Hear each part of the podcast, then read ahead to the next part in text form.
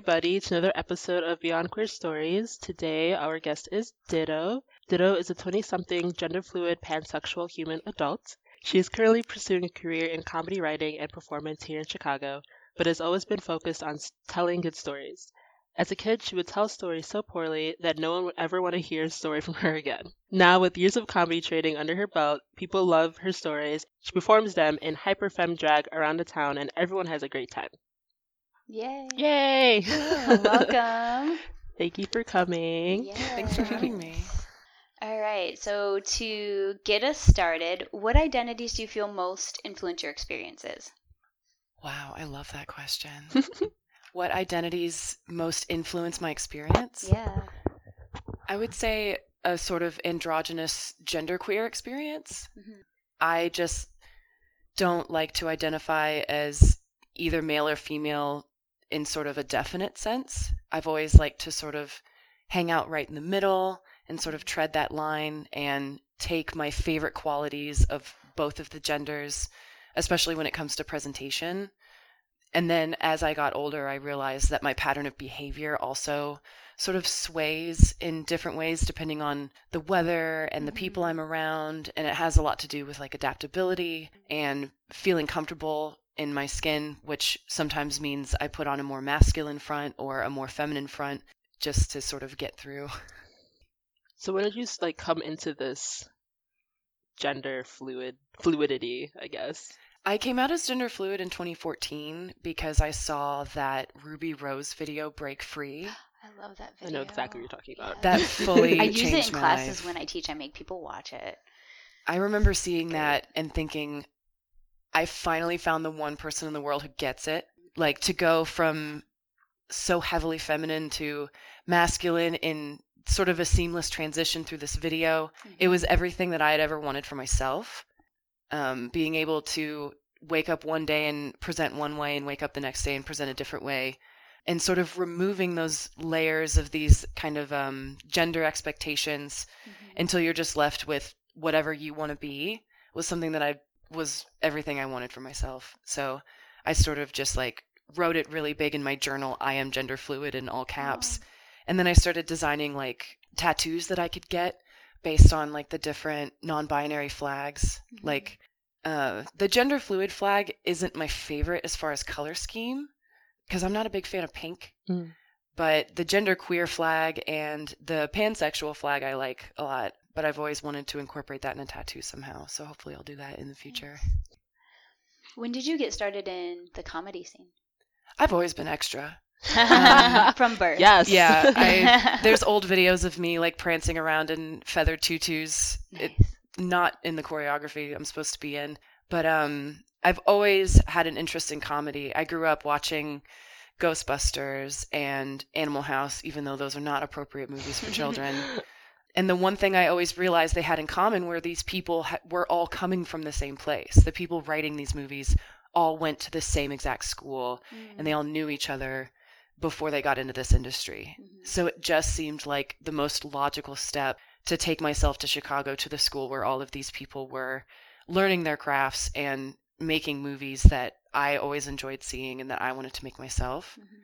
Uh, and Second City continues to prove that their students go on to do really amazing things. So moving up to Chicago was definitely a very purposeful step. And since then, I've just been taking program after program until I feel like I'm ready to, I don't know, get more work. Launch yourself out into the world. yeah, What do you think you'd want to end up creating once you get to that point? That's a good question. Um, I've always said that I want to be a writer performer in really any kind of sense. I would just like to do it on television and film. So it's if wa- if it's a sketch show or sort of kind of an episodic thing or a sitcom or anything like that. I enjoy working on a team of writers and performers where we all work together uh, to create something that we all really enjoy. So being able to do that would be kind of my ultimate dream. Where'd you move here from? Kentucky. Ah, how was that transition? It's interesting because s- in the four years that I've lived up here, I've noticed that the other people that I've met who are also from Kentucky Mhm. are queer people. There's like six of us now that I've met, and I'm like, is it a coincidence that most of us are gay and not in Kentucky anymore? um, yeah, it just seemed like, you know, this sort of commonality that Kentucky can kind of um, feel like it's closing in on people who are different Mhm.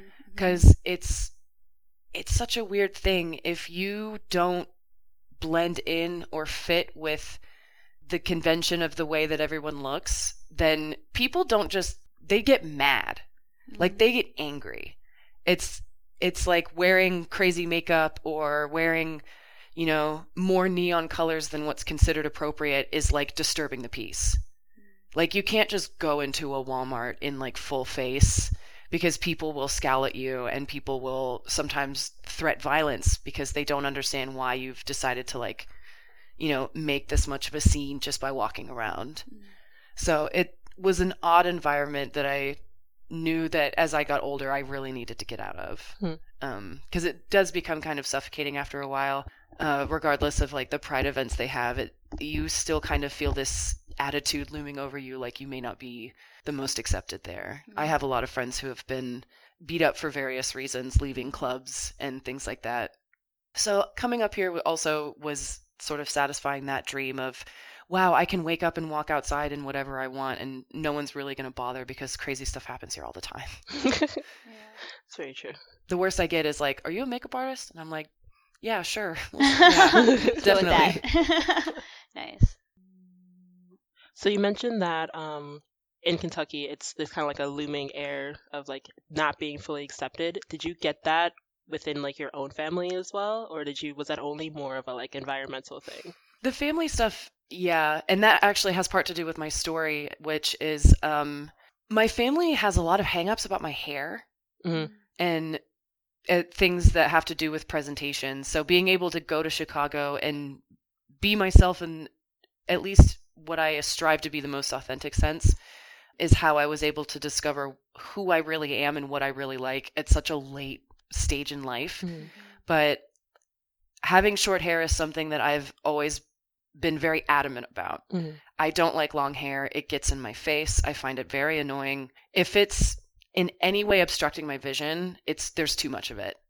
So the ruby rose hair Mhm. was like everything to me.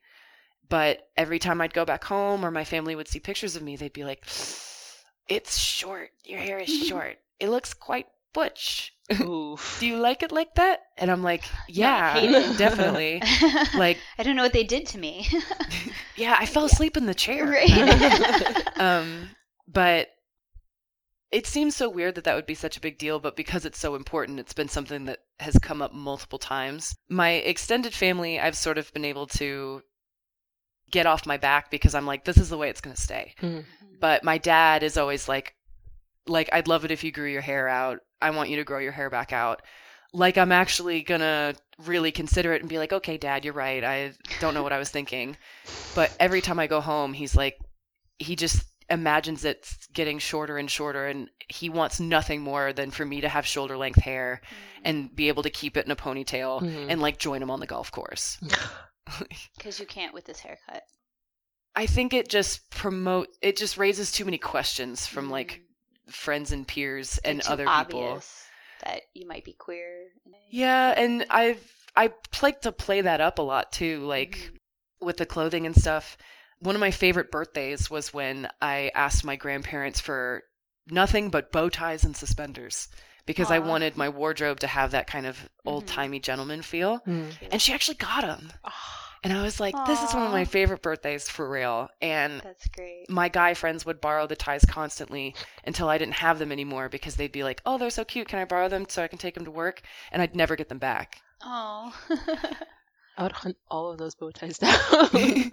I had like a Union Jack and like a blue one and a red one and all these other cute matching suspenders and things. And with time, I'm not that I should have to do this or need to do this, but I've been able to prove to people that this really does work for me Mhm. because I am confident in the way that I am when I present this way and I do my best work when I feel comfortable. I was just gonna say that's really cool that you're so adamant about not changing who you are and like also being aware that you had to be you had to work towards this level of comfort so late in your life. I don't think a lot of people like to admit the fact that they've only come to their truth in their like late 30s or like late 40s because they feel like they should have understood who they were and accepted it fully when they're like a teenager hmm and the fact that you've understood that you know you don't have to accept it or maybe your environment didn't allow you to accept it so you have to get away from it and now that you're in a good environment where you can like understand who you are and like accept all aspects of who you are i don't think there's a reason for anyone to like be ashamed of that and for anyone to revert back to like having really long hair or presenting in one gender just because some family member is like oh no you should totally like do this it makes us more comfortable like Yeah. it's kind of like in a really selfish aspect but what about like my level of comfort like i have Mhm. to live with myself at the end of the day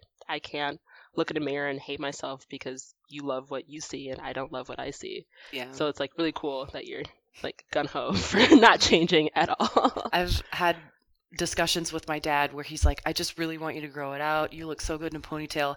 And I have to just sort of be like, it's my body, my choice. kind of run out of the room. Um, but How yeah, does re- he respond to that?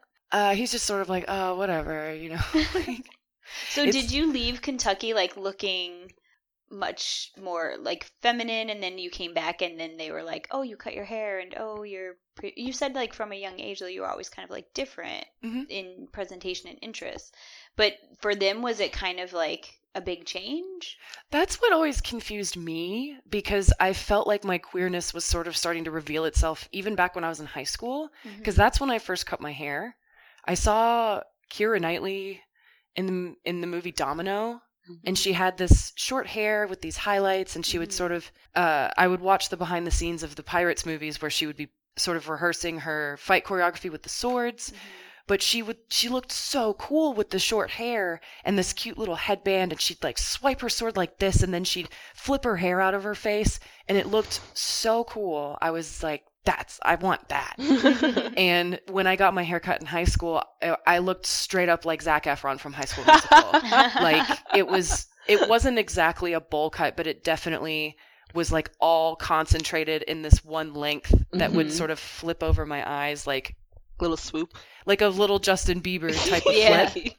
And so growing that out is always annoying. So I've I would go through these phases where I would have it short and then I would grow it out and it looks it always looks really weird when it gets around your ears. Mm. Uh, and then it turns into this mullet because the top hasn't grown enough to cover the bottom, but if you don't grow out the bottom, then it doesn't make sense.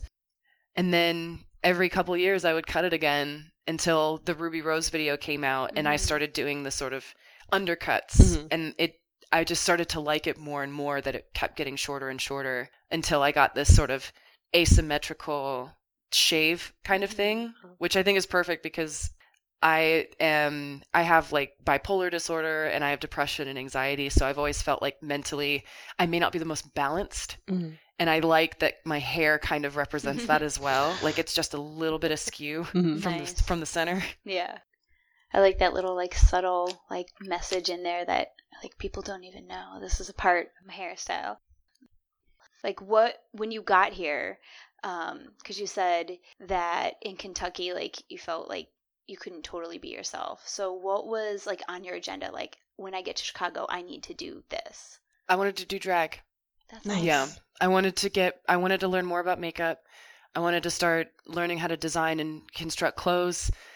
Still working on that one. but I wanted to I wanted to be able to perform in drag.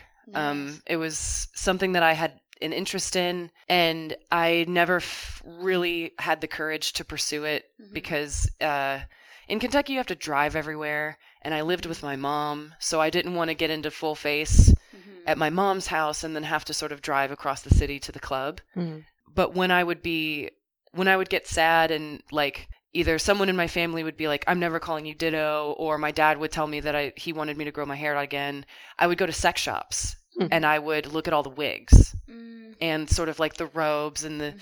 shoes and everything like that and I would think someday I will have the courage to walk in here and buy one of these wigs and sort of make it part of what my Mhm. performance is because up until then I was just wearing heels with pantyhose. Like anybody's first time in drag, just like the grossest. Like the eyebrows aren't fully covered. There's no lashes. Like, you know, it wasn't put together. Mhm. So when I came up here, it was really amazing to see that A, the drag community is full of AFAB and non binary queens. Mhm. Like, I feel like some of them practically rule the town, Mm-hmm. and the other ones are absolutely supportive of it. I've had experiences with people in the club, like patrons, sort of not understanding what I'm doing or telling me that it's not drag or looking at it and being like, you'll never be a queen or like weird stuff like that. Mhm. Yeah. And it's frustrating because they're only saying that because they were born men and not women. Mhm. Because I'm looking at them and they like, they're not padded, they're not wearing lashes, their wigs are dry, and like they have no polish, but they still feel like they're a step above Mhm. all of the work that I've done just to get out there Mhm. because they're part of this like hierarchy of, you know, gay men who have the right to perform in this way and we don't for some reason Mhm. but those experiences are few and far between and i don't go out because i don't drink and because club experiences give me anxiety so i end up having to do drag in like my storytelling performances and sort of in- incorporating more into the comedy community as opposed to the drag community. Although i would eventually like to do both. I just find it very nerve-wracking. And also everyone is super polished here. Mhm. and everyone has like very strong ideas. Their performances have very strong concepts. Mhm. it's not just like you pick your favorite song and you look really nice and you go up there. It's like they have an idea they've taken the lyrics to the song the title of the song the person who sings the song and they have reformulated it into a whole new story Mhm. that has become their performance. Yeah. And those are the ones that do really well. And I'm still trying to figure out how to take myself to that level. I think this all takes like work, like honestly, like hours and hours of work. Like I like all the drag queens here, even though they're like head to toe, like in full looks, they're so fucking nice. Like all of them are such sweethearts, and you can go up to them and ask them like, "How long did it take you to put that together?" It's like, "Oh, you know, like four hours or like three hours or six Mhm. hours." Like sometimes it'll take them a whole day, or like you said, like it'll they'll like put a whole outfit together with the song that they're performing, and that'll take like a week. That's that, that was my experience. Yeah. I've I've done um Goddess at Berlin four times, Mhm. but that was back in like 2016 cuz it gets so expensive Mhm. and because the bar is set so high here, I'd never want to wear the same thing twice. Mhm. So the first two outfits I made from scratch. Well, like I would buy like I bought a dress from the Salvation Army and then I like covered it in beads that I had from Mardi Gras and I made like a crown and shoulder pads and like all of these things. That took 16 hours. Mhm. It was eight, like 8 hours a day for 2 days. Mhm. And then the next one was like an entire bodysuit that I had fully bedazzled. And I see queens do this all the time. They're like it took me forever to stone these shoes and I stoned this dress and it took forever and I'm like you must have had help because how are you still performing if you know Mhm. how do you get these done yeah. yeah, it's super tedious process, I'd imagine. yeah Yeah, but it. Oh, sorry, no. I like I have multiple jobs Mhm. and Mhm. I'm also still in these comedy programs taking these classes and it's tough because it it does kind of set itself as more of a hobby as Mhm. opposed to something I can really pursue hmm and it's an investment like I've always wanted a drag parent and now I have what I call foster parents because I just don't feel like I'm worth the investment of time and money and and resources that they have Uh-huh. turning me into a better queen Mm-hmm. when this isn't like the only career path that I've ever had in mind. Mhm. It's just something that I felt would be really cool to incorporate in the stuff that I'm already doing. Mhm. So a lot of it is just I just have to learn it on my own. Mhm. But I take a lot of inspiration from English queens as well because I find that they're just a lot quirkier and they develop characters Mhm. that no one else can do. Mhm. Like there's a queen named Ginny Lemon who all I want is to see her become so successful. But I would also categorize her almost more as a performance artist. Mhm. Mhm. And nobody can do nobody can be Ginny Lemon other than Ginny Lemon. Mhm. And that's if like my drag persona is that's exactly what I would like to be, but it becomes tough because Ditto can be anybody or anything. Mhm. But when it's not, it's just this like pink amorphous blob, which is very me. but it also doesn't have any distinguishing features. You Mm-hmm. could do a whole fit around Ditto too. Mhm. Like you could do a whole like pink blob, but glamour ball blob. Yeah. like Ditto. I've always really wanted to uh, do the thing where in the Pokemon series, one of the qualities of Ditto is it can replicate anything it sees, Mhm. but if it can't, if it doesn't have an image of it right in front of it, it'll get some of the details wrong. Mhm. And on the show, it is it looks entirely like a another Pokemon except for the face. Yes. It's got that Ditto face Uh-huh. that's just like two dots in a line. yeah. I would love to do that somehow. Nice. Like completely be transformed into something else except for this like plain nondescript face. like we're we're at the time to hear your story, so we'd love to hear your story today. This story begins about the time we were discussing. In 2014, I came out as gender fluid. I came out as a queer person when I was maybe 19 or 20 because when I went to college, that was the first time I had ever really been friends with people who were out. I only knew one person who was out in high school, and that was Brave.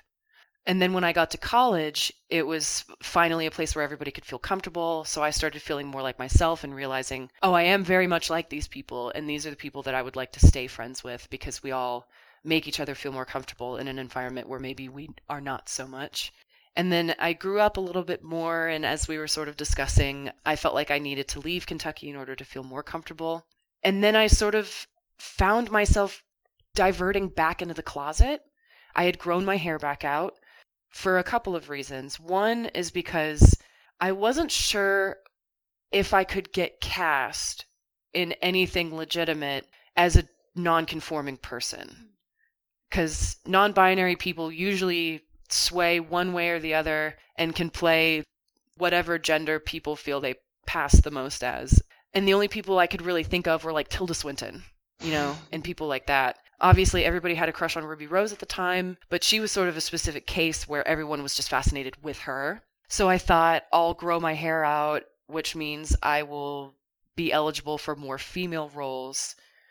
And it wasn't working because I was getting called for things like Bridezilla and Angry Bridesmaid and things that I just didn't relate to. And the other reason I was growing it out is because my dad was getting married and I knew if I cut my hair, he would be angry at me for having short hair in his wedding photos. Or he just wouldn't stop complaining about it, and I just didn't want to hear it. So I had allowed myself to grow my hair out kind of around my shoulders, and I hate the way it looks because when I have short hair, I look in the mirror and I think, that girl's got short hair, that looks cool. When I have long hair, I think, that guy's got really long hair. He looks like a pirate it's so hard to explain looking in the mirror and not feeling like that's you. Like not even recognizing yourself and being like this is this i don't like this at all. So on the night of november 9th 2017 i was drinking white wine in my bed and i was watching drunk history uk and just episode by episode, it's all of these stand up comedians getting drunk and telling English history stories. But there was one comedian in particular who I just found massively intriguing. He had brighter clothes than all of the other stand ups, he had more jewelry than anybody was wearing, and he held his prosecco in a very specific way. And i loved the way that he would tell his stories and the way that he would move. And i just wanted to watch everything that he was part of. And through that, I learned that he was an English stand up named Joe Lycett, and he was very vocal about being a pansexual person. And I watched him on a talk show, uh, Late Night with Jonathan Ross, and he was like, So you're pansexual. What does that mean? And he's like, Well, I'm attracted to men and I'm attracted to women, but I also realize that there are people who don't identify as either of those, and I don't want to leave any of them out. And I, at that moment, it was like his hand reached out of the computer screen and just like grabbed my heart out of my chest and took it. It was like, like I got it. um, so I had this moment where I was like, "What? Did someone just say that on a late night talk show?" we have a representative like it was it was just the coolest feeling and my heart just went insane and it didn't stop for months like physically i've never nothing's ever really affected me in that way like i had trouble sleeping because i was so excited i felt like he had paved the way for queer artists to sort of make their voices known without making it the joke because people really relate to him. They like him. He's sweet and he likes to fight for consumer rights and raise money for charities and uh, go after big companies that you know don't pay their employees properly or uh, are taking over local businesses and sort of taking their money away. It just made me feel like if he can do it, then I can do it too. So that night, I was like, I just decided like I was gonna cut my hair. I was gonna start pushing as hard as I could to be my most authentic self. And I was finally gonna go after a career that I wanted on my terms.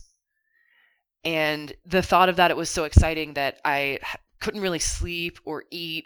And in two and a half weeks, I lost like 14 pounds. Like it was a ve- it was a weird thing to sort of go through. But also, I in that time I had booked a national commercial. Uh, I had joined the cast of a really cool, important show at one of the theaters I was in. I had decided I was going to write a book. We'll see where that goes. And I was just going to perform and I was going to do more drag and I was going to get really heavy into makeup and I wasn't going to care what anybody said about it. And it was just such an important moment.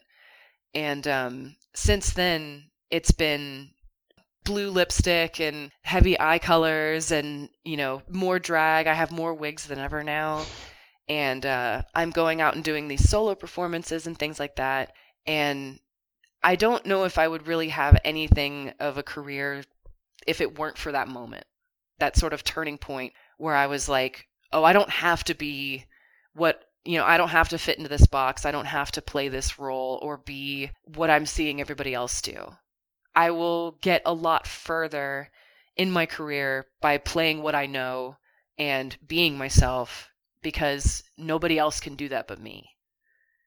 So the more I was doing that, the more I thought I should push this further. I should see where how far I can get with this. So I decided I was going to go to the Edinburgh Fringe Festival in Scotland. It's pretty much regarded now as a comedy festival, but in the 70 years that it's been going, it started with roots in very heavy dramatic performances. It was the place where like world premieres of really important plays would happen. And then throughout the 80s and 90s, it started to push into more of an experimental field. Uh, until it became a place where stand ups could go and comedy troupes could go and street performers could go and just do whatever they wanted. I've seen a couple performances highlighted where uh, a group of women do a show in a women's bathroom and that's their venue. Or somebody has a truck on the property like on the sort of in the city and people go in and they blindfold them and they give them headphones and it's like a sensory experience. And that's their show. So you have to present to the fringe what your performance is going to be but if you wanted to you could just sit there and you know put like a beach ball on your head and look at everybody very intently and that could be your show. And people would be like it's genius. But i just felt like it you know there's no system of accepting or denying submissions when it comes to the fringe. If you're willing to jump through the hoops it takes to get through that process because they make it purposely difficult because so many people apply if you can sort of meander your way through that, the only thing they really ask from you is to pay the rental fee for your venue. So I was like, this is the biggest, you know, comedy theatrical festival in the world. Uh, why not? So I'm going next year. Nice. Um, I'm going to do a limited run, so it'll probably be maybe every other day for two weeks or something. Because there are people who go and do one show every day for the entire month. Because the festival is from like August 1st to August 30th. And there's one day where everyone takes a break. Mm-hmm. But I just don't think I have like I can't handle every day for a month at this point because in order to get people to come to your show, every day you have to go out and hand out flyers and you have to meet people in coffee shops and be like, hey, are you interested in a never before seen theatrical experience that you've never seen before at a festival that's full of theatrical experiences? well, come to mine. So I'm just starting slow to see how it goes. I'm just so thankful, I think, for the whole experience because it it showed me that no one really ever had any objections to me being authentically myself. It was just me not feeling like people would accept it. It was just a lot of personal walls that I was putting up. Because growing up in Kentucky, I didn't feel like I could be the person that I wanted to be. And if that if you do that for long enough, you realize that like even you don't know who you really are because you've pushed it back so much that even when someone gives you the opportunity, it's easy to fall back into these old habits of things you know were accepted at one point. So it, it takes work almost to like push yourself creatively out of that. But now that I've sort of come to that understanding, I'm like, yeah, I want to I want to do more festivals and I want to travel to the UK and I I want to have a career and I want people to know that it's okay to be this way and that you can have fun and you can you know, be creative. And I get people calling me brave a lot because I walk around with like non neutral toned lipstick. Like I went out with blue and people are like, you're so brave. And I'm like, okay. And oh, I, another thing I get is I, I could never do that. I could never wear that lipstick out. It would never look good on me. And you can. It's like go to a beauty supply store, get the NYX Wicked collection, mm-hmm. and just throw it on but it's been really exciting knowing that it is be- it is accepted and I just want to push it more into like Ginny Lemon territory where she just doesn't care what anybody thinks. And she was on the British X Factor and she went out in sort of her drag character, you know, sauntering out like this. And one thing I can't stand about shows like X Factor and America's Got Talent is as soon as I see queens walk out on that stage, they always cut to audience members like looking like, mm, what's this person going to do? Or, mm, why do they look like that? Or like when Eva Destruction was on America's Got Talent, she was all over the stage doing jump splits and death drops and like, you know, things that queer people would be going crazy for. And all these straight people in the audience and all these straight people on the panel are just like, okay, that was a performance. Um, thank you for your time. And it does, it just never makes any sense to me. So when Ginny Lemon walked out, she just doesn't care. and creatively, I love what she does because she uses loop pedals to make her music. Mm. So everything is completely from her. And uh, I watched this particular performance of theirs where uh, they were at a Pride festival and they were doing their song, and then they run sort of out of the stage area and into the street and they start she sort of starts dancing like next to trucks until cars start honking at her and she's like she takes off her like uh caftan dress and starts like dancing and then she like gets on the ground and she's like putting her arms up and it it was like i don't know just mind blowing uh it was like and it was like exiting one world and entering a completely different world where you could do whatever you wanted and the only person holding you back is you which is i'm still holding myself back all the time because if there's two things i'm trying to avoid on a daily basis it's i don't want to get hit by cars and i don't want to get yelled at by anybody because growing up i like had add and i was all over the place and i hated traditional schooling and kentucky does not have like they're massively underfunded. So even if I was heavily advised to have individual attention in school, there was nobody to do that. There were no resources. So it was just like they just kept putting me in special ed because it was like, okay, we need to take you from a class of 20 to a class of 5 and this is the best we can do. And then people started getting very mean about the fact that I was in special education classes because I needed individual attention because I hated school because it was boring. So, growing up being different and sort of having this air of uh, unfamiliarity with other people has always been a common theme. So having this new world where I could just kind of jump into it and live there and uh, wear makeup and pursue drag has just been a really exciting thing. On that night when I was drinking white wine, I like started drafting a letter that I was going to write to Joe Lycett. And I kept sort of stopping and restarting and rewriting it and all of these things because it just seemed dumb. Like the beginning of it was cool, but then it started to I'll just I'll read the beginning and then okay. okay.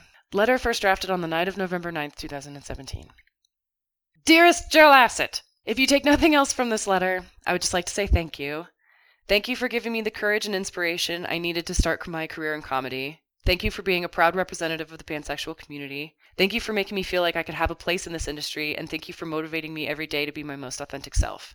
I wouldn't have been able to do any of it without you. Seeing you perform and spread joy to so many people inspires so many others to do the same, and that's as far as I got. But the gist of what was going to happen after that was he's really brought together a huge community of people who felt like they didn't have a voice. And I feel like that's massively important. The letter was going to go into this prop this sort of proposal of um he still he stole my heart from my chest without my permission. He didn't ask. It just he just grabbed it and he took it. And i need it back for a lot of things. It's important. Because every time i like see him on tv or i think about like how exciting it would be to you know work in england or have a career in comedy or anything like that my heart still goes nuts. And i sort of had this realization that oh, this is what people mean when they say they can't live without people. Like they're so in love with people that they can't function. Like it in this case it it it was romanticized a bit, but it finally made sense when I sort of had this imagery in my head of he took my heart from my chest and it's now in his chest and it makes it's making him stronger because ever since that moment he's been growing in popularity massively. Like in 2018 he had a tour where i watched his instagram followership grow by a thousand a thousand plus people every single night he had a show. And he did like 15 shows a month for the almost the whole year from like february to november.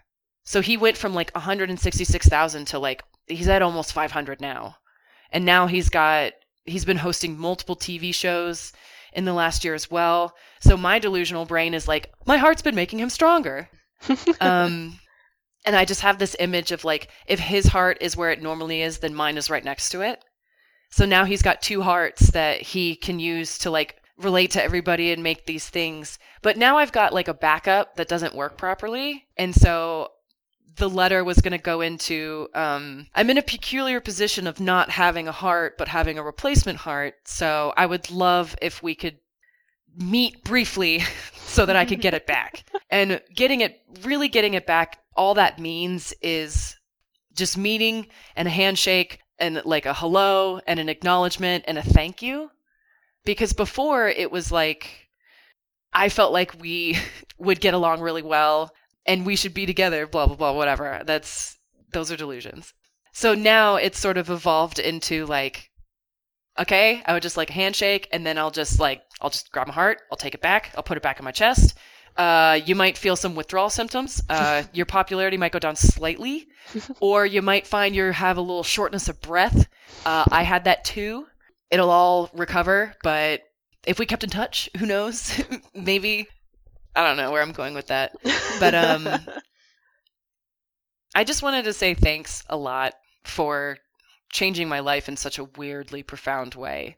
Like one of my friends I was I did the Second City Conservatory program. I graduated in November and um in the first class we had, I did a monologue where I was this sort of um, worker at a bottling plant coming out to people. And in that performance, I was like, oh, not only did I just come out to my entire class, which I guess was useful, but I realized that, like, with my long hair and my weird clothes and sort of this presentation that I had adapted, everybody around me is under the impression that they know who I am. And I know for a fact that they don't know anything about me because I'm not comfortable enough to show them that.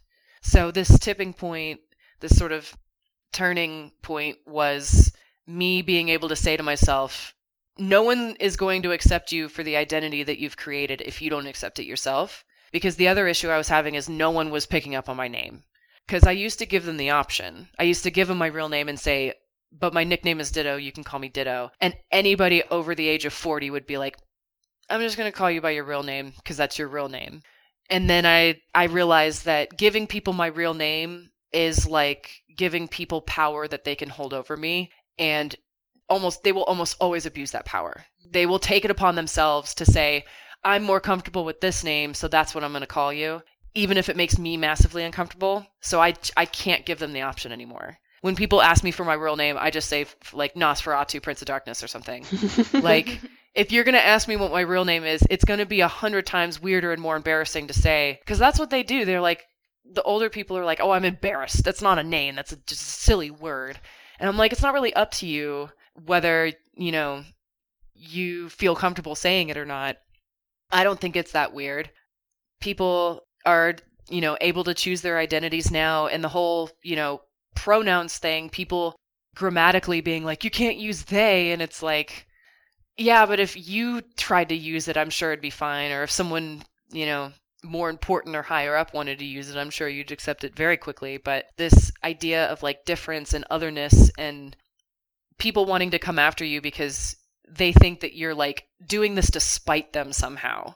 Like you're you're just trying to say like, screw society, like I don't even care. Like I'm gonna go live in the mountains and be Ditto and you know all these things. And it's it's like no, I'm trying to live in the same world as you. Mm-hmm. I just am trying to let people know that I don't feel you know I don't feel like a girl and I don't feel like a boy. I feel like both. I just want to be me. And people are like, yeah, but you isn't a label. That's not a description. Mm-hmm. And I'm like, I don't get why that matters. so uh, Ditto is whatever Ditto wants to be. And I am lucky enough now to say that my career is sort of starting at this point after all of this work and all of these sort of dreams and in pushing myself in that direction, uh, I've started to book more work on TV and I've started to get in touch with more people and do more performances around town and sort of just get my face out there. And that all has been just really mind blowing. And I really really do not think that any of that would have been possible if it weren't for this turning point moment. I mean, really, it was like my life changed overnight to the point where I was like not eating and losing a bunch of weight and just, you know, being full of excitement.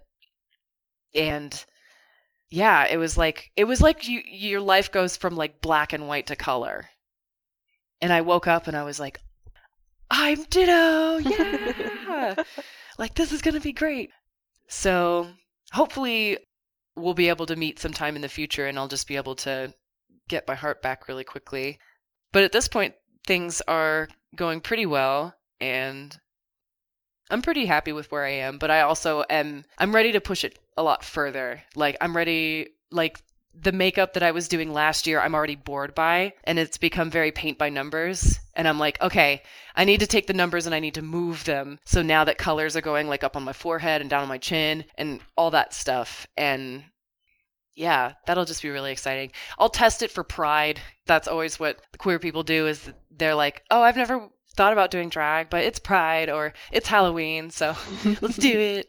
And now people like ask me more like style questions, which is really exciting because I always, before this, I used to just look really dumpy and wear sweatpants all the time. Mm-hmm. And now people are like, where'd you get that? And where'd you get that? And I have all these statement pieces and sort of vintage things. So that's sort of the next step is pushing into like designing clothes and being able to construct them. Because Joe Lycett hosts a show on BBC called The Great British Sewing Bee and if I could get that channel or that show or watch, I need to get the the v- Express VPN thing. Uh-huh. You change your uh, IP address so you can watch stuff in other countries. That's and, super tricky to be careful with that. Yeah. yeah. I mean, there's full like there's subscription services you can do now, but even those, I'm like, what yeah. are they doing with my information? like, all I want to do is watch the Sewing Bee and like these things that he's hosting now that he's become more successful. But it just seems too risky sometimes. And then if you try to pirate it, they like hate you forever. Yep. They're like, you didn't pay for this programming. like you are the devil.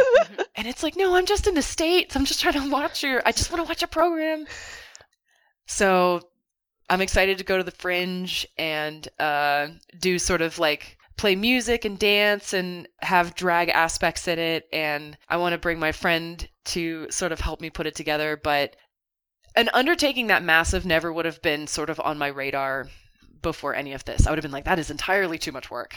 or, you know, who's going to want to see me or anything like that. And after this experience, I was like, it doesn't really matter. There's nobody standing in my way. It's just you apply, you create something, and then you go. And the more fearless and gung ho you are about it, the more people will appreciate you not really listening to outside influences when it comes to doing the things that you want. So that's really the direction that I'm pushing. I've learned something new every single time you've spoken. yeah, that was great. One really exciting thing I was able to do through this is um when this happened, I was convinced that this was like some kind of divine message. Like there are no coincidences. like uh, everything happens for a reason. This was meant to happen. Blah blah blah. And um, I thought he's very vocal about where he's from. He's from a, a place in England called Birmingham, which, as far as I can tell, is a is a town that has a very sort of counterculture attitude. Uh, like they don't really care about you know greater society's expectations. They just kind of go with the flow and do what they want. And I was like, that sounds like a really fun environment and a fun place to visit because uh, the drag there is also really interesting. So I thought maybe it would be a fun place to visit because everybody wants to go to London. Obviously, I love London, but uh, my sister lives in England, so I'd love to see other places. Before I could even, you know, think about planning that trip, a drag queen from Birmingham came here, and she's her name is Amber Cadaverous, and she just graduated from university, and all of her projects has have involved her as a drag artist, mm-hmm. and she's pretty popular. Because again, no one is like Amber Cadaverous. She is glamorous and spooky. Mm-hmm. She's like a goth drag baby. I don't know why. Baby, she's always very cutesy, and also when she's not in drag, she's very shy. Oh, okay, okay, I get it. Um, and like we were going to get food one time, and she like doesn't. She gets very nervous when talking to people. She's like, "I'm British and I have anxiety," and so we go out to eat, and I'm having to like do English to English translations because the girl behind the counter is like, what would you like to get? And she's like, I'll take a number five. And she's like, okay, is that for here to go? And she like doesn't understand the, what the question means. And so she looks at me and I'm like, we're eating here. And she's like, okay, we're eating here. And then she's like, okay, what's your name? And she's like, Amber. and she's like, what? And I'm like, her name is Amber. She wants a number three, and we're eating here. like, this is gonna be great. Um, so I thought it was a weird coincidence that before I could even get to Birmingham, someone, someone, not only someone from Birmingham, but a female drag queen from Birmingham was coming here, and she's here right now visiting again because again she's massively popular. Mm-hmm. So it's been really cool to like meet her and talk to her, and she's a really amazing artist and she's hugely inspirational to me too because when RuPaul came out with all of the eh, I don't think really I'd want women on the on drag race whatever she was like fuck RuPaul. she was like, like nobody's gonna fucking tell me I can't do drag. Like yeah. this is some bullshit. and most of England was that way as well. Mm-hmm. The community, like when they announced Drag Race UK, her and a lot of other queens that she's friends with and in other towns like like Manchester and places like that were like, okay, we're excited that it's here, but like you need to get your shit together and realize that most of the British, the UK, any of those countries. I know Trump fucked it up, and it's like because like Scotland's not part of the in, in the I Northern Ireland. Anyway, I am talking out of my ass. The whole Brexit thing. Yeah, yeah, like that community was built by women and trans people, mm-hmm. very similar to our community as well. But they were much more vocal about like I don't want to be on the show if you're not going to let AFAB queens on the show, mm-hmm. or this show's not going to be very good if you don't include like half the people who are part of the community anyway. And especially since they were just coming off of, um, there's a queen there named Lacey Lou, who's also from Birmingham, and she was hired with a group of other queens by Virgin Atlantic, the like flight yes. branch of it. and it was going to be a series of flights where the drag queens were the stewardesses. And then they fired her because she was, they didn't realize she was a female. But they they dressed it up saying, "Oh, you don't fit the look. We don't feel like you fit the look of all the other queens." But she was the only AFAB queen in the group, and she's massively talented. She has her own drag house, and they they set up storytelling like storytime events uh, where queens come in and they like read to kids and stuff, and it's the cutest thing. But a lot of people were pissed that Virgin fired her for basically no reason, and then the drag queen Drag Race UK announcement came shortly after that. But yeah, Amber's performances, some of them have revolved around like, oh, I'm just a girl and like, I'm just here doing drag and like, you can't tell me what to do and like, fuck my drag, right? Like, all that stuff. And that made me feel so much better about the experiences that I had had in the community. And she just like isn't having any of it. That's another one of those moments where you meet somebody who inspires you so much. Like Joe Lycett has introduced me to all of these queens that want nothing more than to just be themselves and just be these creative, colorful, queer identities. And it just it makes it makes me gravitate in that direction so much more. Like I don't dislike American culture or TV or anything like that. Just ever since I was a kid, I grew up watching like Are You Being Served and Keeping Up Appearances and these TV shows from like 1960s and 70s Britain that show that were on PBS growing up. Which is weird because I hear English people all the time be like, "Oh, I've always wanted to go to California. I did nothing but watch the OC growing up." Or or like Saved by the Bell or like they always are like, "Oh, I loved Friends." And I'm like, "Friends is cool, but have you seen Coupling?" like it was friends but with sex. Like it was way more interesting. And as a 14 year old, I'm like DVRing every single episode that comes on BBC America Mm. and just feeling like I wish I could pick myself up and put myself over there.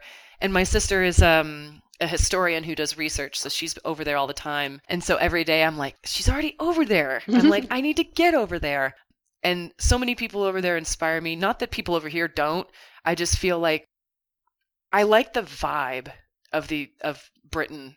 I like that over there they are always under the impression that they like don't like to bother anybody and they don't like to bump into people and they're always like, "Oh, excuse me, sorry, excuse me." But from over here, it the British celebrities that we know are people who can do nothing but speak their mind. Like we think of like Ricky Gervais and Russell Brand and these people who like have opinions that they're not afraid of sharing Mhm.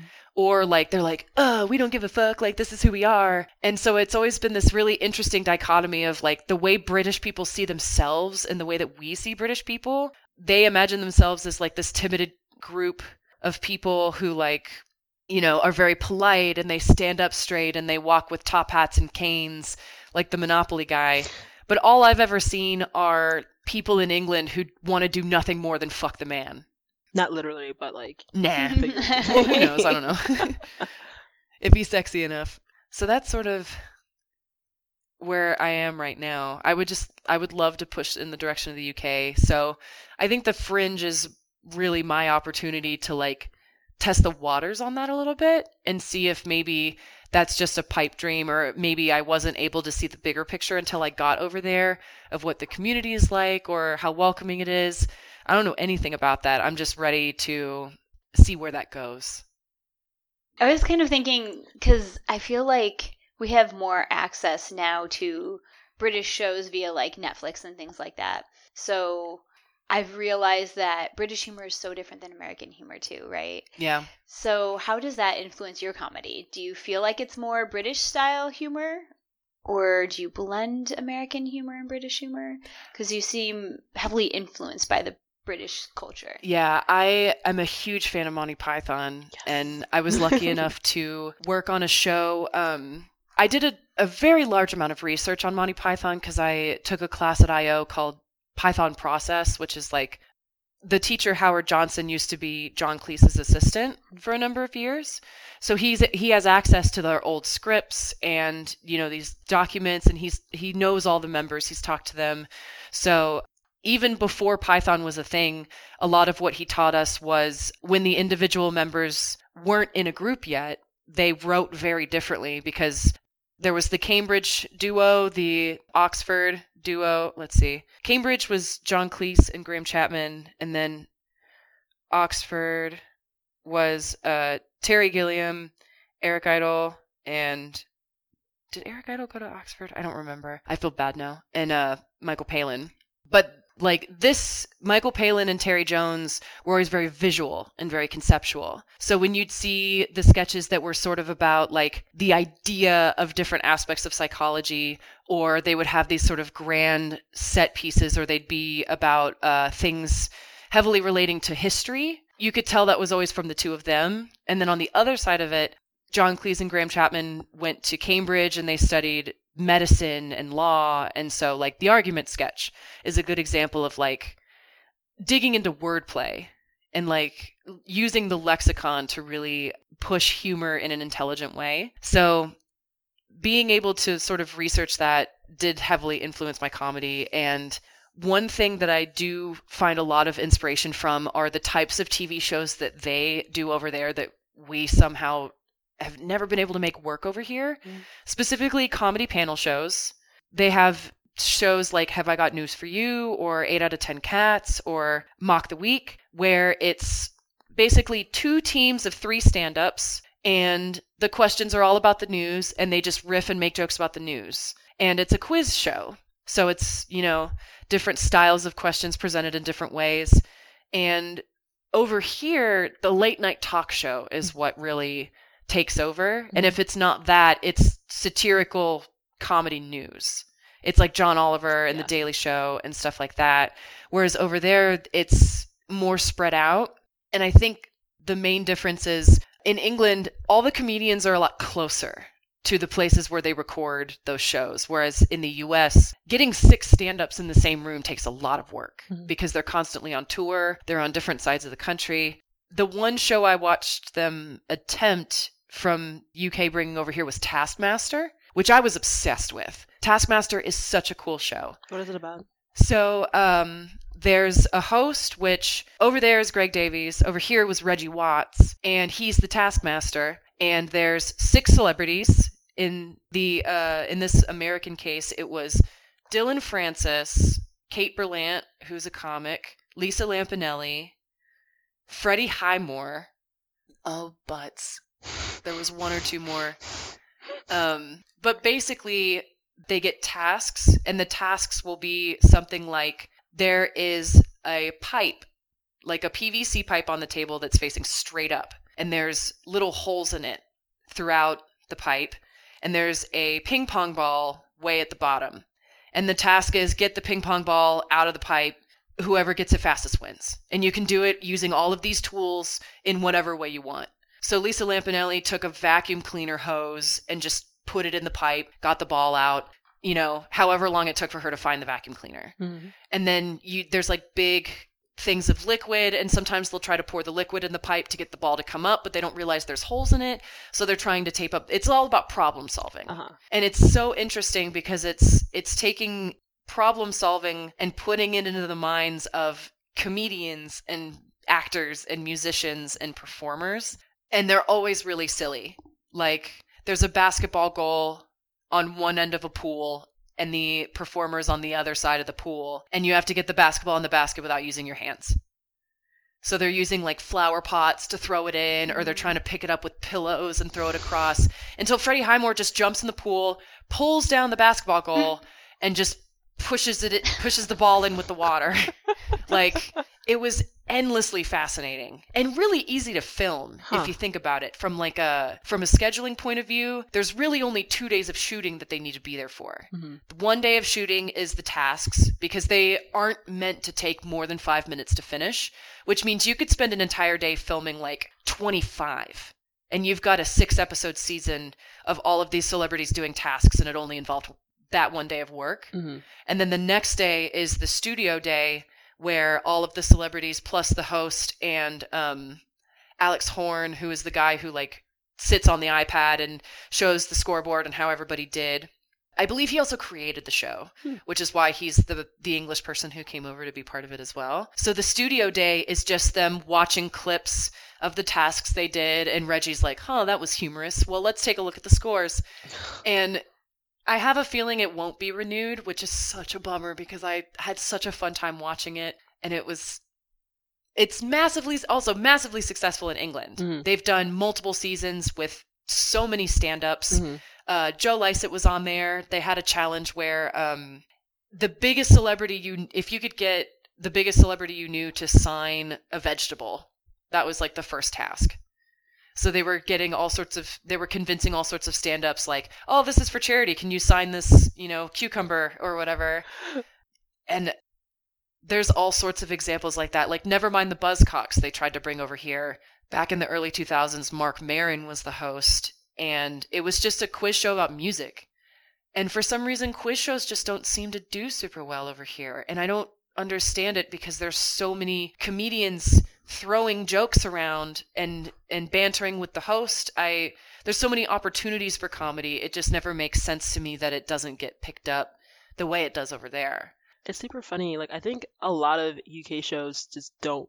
A lot of UK, US, foreign, US shows that used to be UK shows don't work very well in the US, like Mhm. at all. Yeah. like Misfits didn't work out, and what other show didn't work out?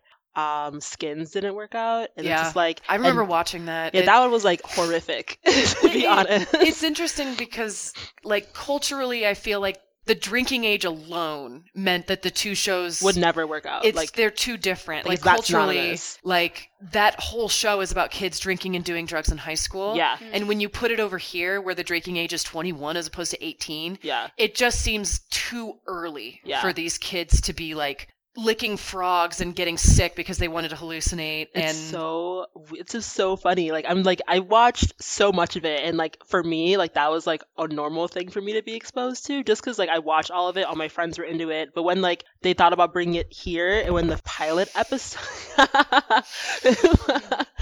when the pilot episode aired. All the parents were like freaking out, like Yeah. everyone, even like I was uncomfortable. I think mostly because like like you said, like the age difference was just so like prevalent, and like the fact that I put myself in the shoes of the like American actors, and I, and like he like just seeing like they look like children. yeah, they all look like kids, and it's like Yeah. seeing like a kid of my age just like curse out their mom or just like be like, yeah, I'm going out to fucking drink with my friends, and their mom's like, okay, cool, bye. I'm just like, that's not a reality. Like I'm watching this show in the UK because it's mm-hmm. not real. Like I don't expect me to be able to pull this off here, and it's just so funny that none of these shows are like working out. Like this is like I think it's just different different cultural aspects. 'Cause a lot of the shows that you mentioned too, like a lot of comedy comedy shows, like I think they just work out in the UK a lot more because the humor is a lot different. Like it's Mhm. not like as I don't want to say it's not as in your face. It's just like a lot of it has to do with wordplay as opposed to physical things like Mhm. the like maybe part of the reason the quiz shows don't work is because they're not dynamic enough yeah. no one's moving and it really does rely on the charisma of the host Mhm, and i don't know if there are a lot of people who feel like they can keep that up mhm. unless you brought a british person over here to do it the only shows i can think of that did well were like the office but the office had to be changed quite a bit Yeah. uh, not that the office environment in either country is really that different, but it's the styles of humor that had to change. They Mhm. didn't really change the format of it. It still had the documentary style, but the characters, like on the English version, were a little a little sharper maybe Mhm. like david brent is truly clueless but sometimes not in the nicest way Mhm. whereas i like steve carell's character is so ridiculously pumped up Uh-huh. that we feel like he's relatable and silly Mhm. even when he is saying things that might be hurtful. Mhm. It still seems like a um, sort of friendly, benevolent environment in the in the American version, whereas the English version can be a little more like not undercutting, like tongue in cheek, maybe. Yeah. Yeah. yeah. We are about at the time for plugs already. Really? Oh right. Yeah, it's went by really fast.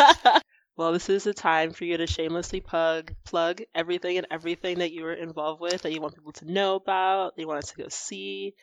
Here Okay. you go. I love it. You have a list ready to go. Yeah, I um because I didn't do super well on this in the last podcast I reported. I was like, I was like, oh, I just do stuff around town, like blah blah blah. and, And I was were like, that's not don't know where to helpful. that. yeah. Uh, okay, so um, I do a weekly show called Mimosa Weekend on Facebook Live. The page is called Chicken, C H I C N. We call it Chicken. It doesn't really stand for anything, even though I thought it was like Chicago Comedy Network or something. Apparently, it's just Chicken. Cute. But it's a webcasting channel, and they do shows every day. they have Super Smash tournaments on Monday, improv on Tuesdays, sketch on Wednesdays. Actually, improv might be Thursdays. Saturday's Mimosa Weekend, and Sunday is the Jenga tournament. And uh, if you go and like the page, you can see like the schedule of uh, shows because um, Facebook Live is still kind of in its infancy, so we can't do shows every week sometimes for technical reasons. Mhm. But I'm on Mimosa Weekend. That's morning talk show ditto. So I've got like my my blonde hair and my cute little outfits. You can follow me on Instagram, Ditto Jones TV. Uh, keep up on my makeup looks and things that I'm up to. I know it's not good for branding, but it's a little bit of makeup, a little bit of lifestyle. And the two TV peer- appearances I had this week are also posted on there. My Facebook page, Ditto Jones, uh, I have like an actor page, Uh-huh. and I use that to not clog up my personal Facebook with show postings and stuff. So it's definitely keeping up on TV and film appearances, live events, updates, storytelling sessions, things like that. Uh, I am going to the Fringe next year. So if anyone else is going, hit me up. I know that performers who do sketch reviews at the Fringe are always looking for solo performers to sort of jump in and cross promote. Uh, so I'm looking into doing that, although I'm going next year, so that's stuff that can be planned way later. I'm taking a solo show. It's sort of like a um, theatrical ex- experience slash solo play, Mhm. only because it has to be kind of self sufficient. Mhm. It's a limited run, so I don't drive myself insane. Also, for that, I will be testing material around town to sort of prepare uh, for the show that I'm going to be building. So if you like my Ditto Jones Facebook page, you'll be able to see where I'll be performing and when. Great. I try to book as many as possible. Thank you. Thank you so much. it was great having you. Thanks, guys. Thank you. Don't forget to follow us on Facebook and Instagram at Beyond Queer Stories. Also, check out the creator of our podcast music, B. Studwell. She's an incredible queer artist from DC, and you can check out her music at bstudwell.com. If you're listening to us on iTunes, don't forget to rate us so others will be able to find our podcast. Talk, to you all next week. Next time on Beyond Queer Stories. for walking back to our, my dorm and I like started hearing music and like drum beats and shit. And I was like, oh, this is real weird, guys. Like this is so bizarre. And they're like, We're, my friend was like, I don't hear what you're hearing. And my our trip sitter was like, there's nothing going on. I don't know what you're talking about. I'm like, you don't hear them? You don't hear the little amps go boo boo boo boo boo boo? And he's like, ah, ah, we're going home. And then I stop and like on the way to my dorm, I stop and I scream. I go, my name is Baphomet and I'm a boy.